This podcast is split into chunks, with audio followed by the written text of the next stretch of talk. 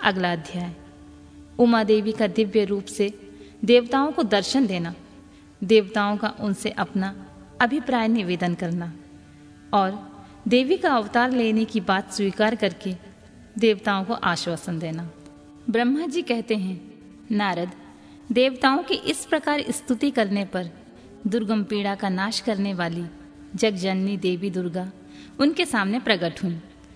वे परम अद्भुत दिव्य रत्नमय रथ पर बैठी हुई थी। उन श्रेष्ठ रथ में घुंघरू लगे हुए थे और मुलायम बिस्तर बिछे थे। उनके श्री विग्रह का एक एक अंग करोड़ों सूर्यों से भी अधिक प्रकाशमान और रमणीय था। ऐसे अवयवों से वे अत्यंत उदासित हो रही थीं।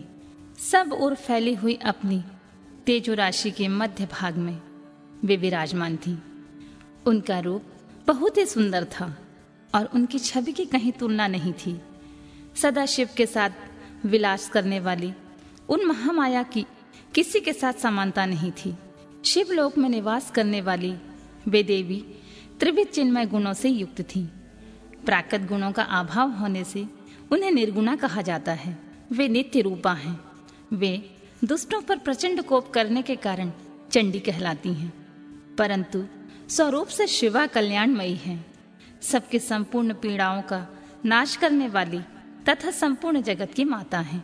वे ही प्रलय काल में महानिद्रा होकर सबको अपने अंग में सुला लेती हैं तथा वे समस्त सौजनों का संसार सागर से उद्धार कर देती हैं। शिवा देवी की तेजो राशि के प्रभाव से देवता उन्हें अच्छी तरह ना देख सकें, तब उनके दर्शन की अभिलाषा से देवताओं ने फिर उनका स्तवन किया। तदनंतर दर्शन की इच्छा रखने वाले विष्णु आदि, सब देवता, उन जगदम्बा की कृपा पाकर वहाँ उनका सुस्पष्ट दर्शन कर सकें। इसके बाद देवता बोले, अंबिके, महादेवी, हम सदा आपके दास हैं। आप प्रसन्नता पूर्वक हमारा निवेदन सुने। पहले आप दक्ष के पुत्री रूप में अवतीर्ण हो। लोक में रुद्रदेव की बल्लभा हुई थी। उस समय आपने ब्रह्मा जी के तथा दूसरे देवताओं के महान दुख का निवारण किया था। तदनंतर पिता से अनादर पाकर अपनी की हुई प्रतिज्ञा के अनुसार आपने शरीर को त्याग दिया और सौ धाम में पधाराई। इससे भगवान हर को बड़ा दुख हुआ।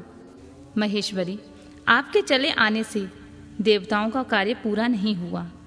अतः हम देवता और मुनि व्याकुल होकर आपकी शरण में आए हैं। महेशानी, शिवे आप देवताओं का मनोरथ पूर्ण करें, जिससे सनत कुमार का वचन सफल हो।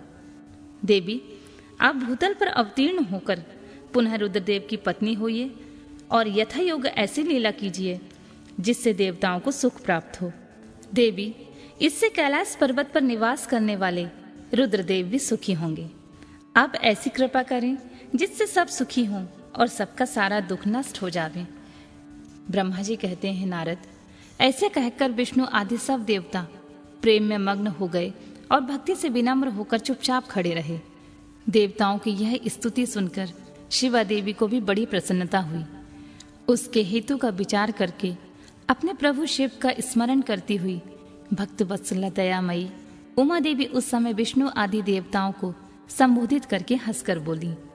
उमा ने कहा, हे हरे, हे विधे और हे देवताओं और मुनियों तुम सब अपने मन से व्यथा को निकाल दो और मेरी बात सुनो। मैं तुम पर प्रसन्न हूँ। इसमें संशय नहीं है। सब लोग अपने अपने स्थान को जाओ और चिरकाल तक सुखी रहो। मैं अवतार ले, मैना की पुत्री होकर उन्हें सुख दूँगी और रुद्रदेव की पत्नी हो जाऊँगी। यह मेरा अत्यंत गुप्त मत है। भगवान शिव की लीला अद्भुत है। वह ज्ञानियों को भी मोह में डालने वाली है। देवताओं, उस यज्ञ में जाकर पिता के द्वारा अपने स्वामी का अनादर देख।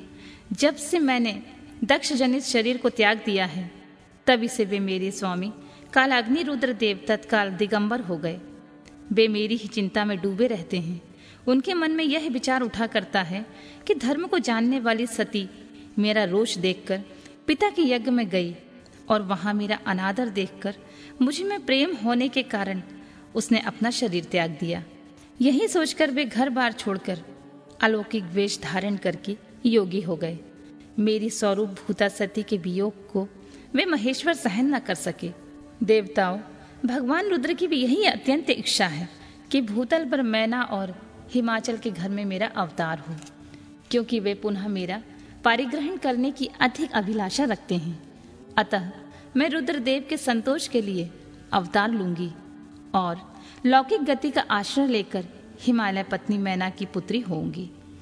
ब्रह्मा जी कहते हैं, नारद, ऐसा कहकर जगदम्बा शिवा उस समय समस्त देवताओं को देखते देखते ही आदृश्य हो गईं और तुरंत अपने लोक में चली गईं।